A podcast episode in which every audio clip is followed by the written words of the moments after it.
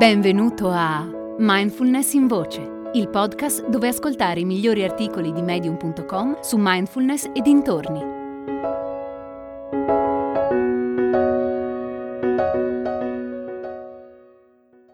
Come educare la mente scimmia di Patricia Williams.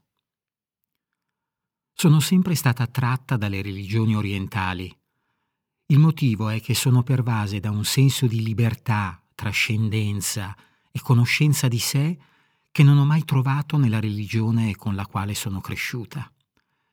Mi piace mescolare elementi di fedi diverse e imparare il più possibile da ciascuna di esse.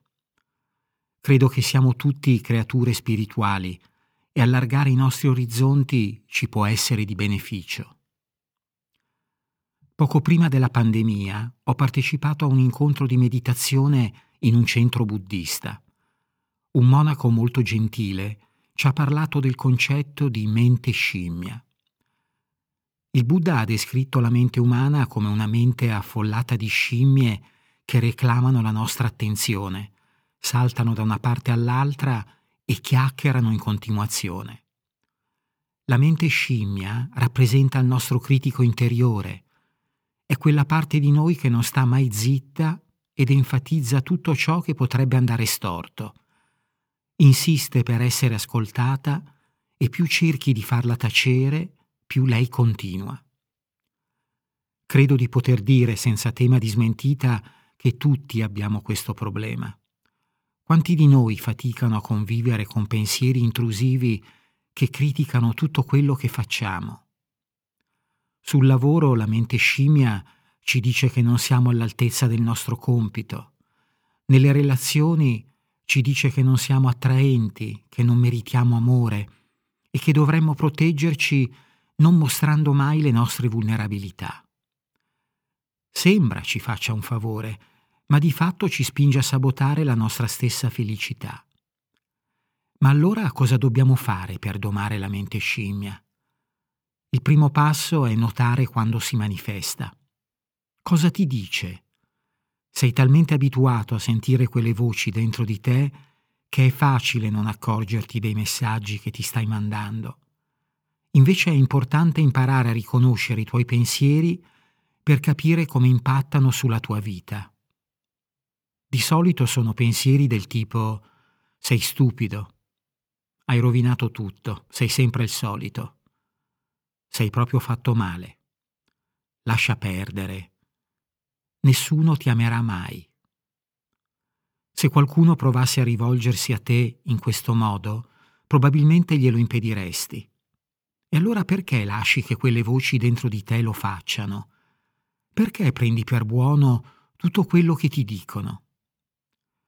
Sharon Salzberg, in un suo libro, ha scritto che quando iniziamo a prestare attenzione al critico interiore, notiamo quanto sia veloce a prendere il sopravvento anche in situazioni per noi positive. Se facciamo amicizia con qualcuno, il critico inizierà a dirci che se solo quella persona sapesse quanto siamo insicuri e pieni di difetti, ci girerebbe alla larga. Oppure immagina di aver appena concluso una maratona.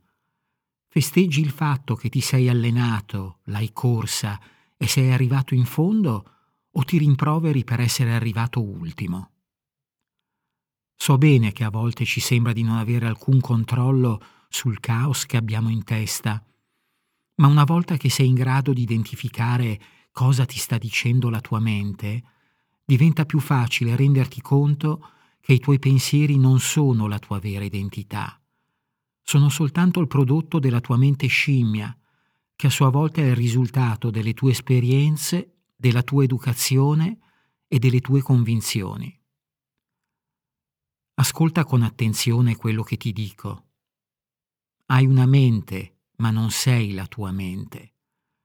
Hai dei pensieri, ma non sei quei pensieri. Esserne consapevole è il tuo biglietto verso la libertà. L'idea di mente scimmia è proprio questo, mettere spazio tra te e i tuoi pensieri. Sono solo pensieri, non sono il tuo vero sé. Ma allora, se non sei i tuoi pensieri, chi sei? Sei colui che osserva i tuoi pensieri e le tue emozioni. Sei colui che ascolta quelle voci. Sei il regista delle tue azioni. Sei la consapevolezza che abbraccia ogni cosa.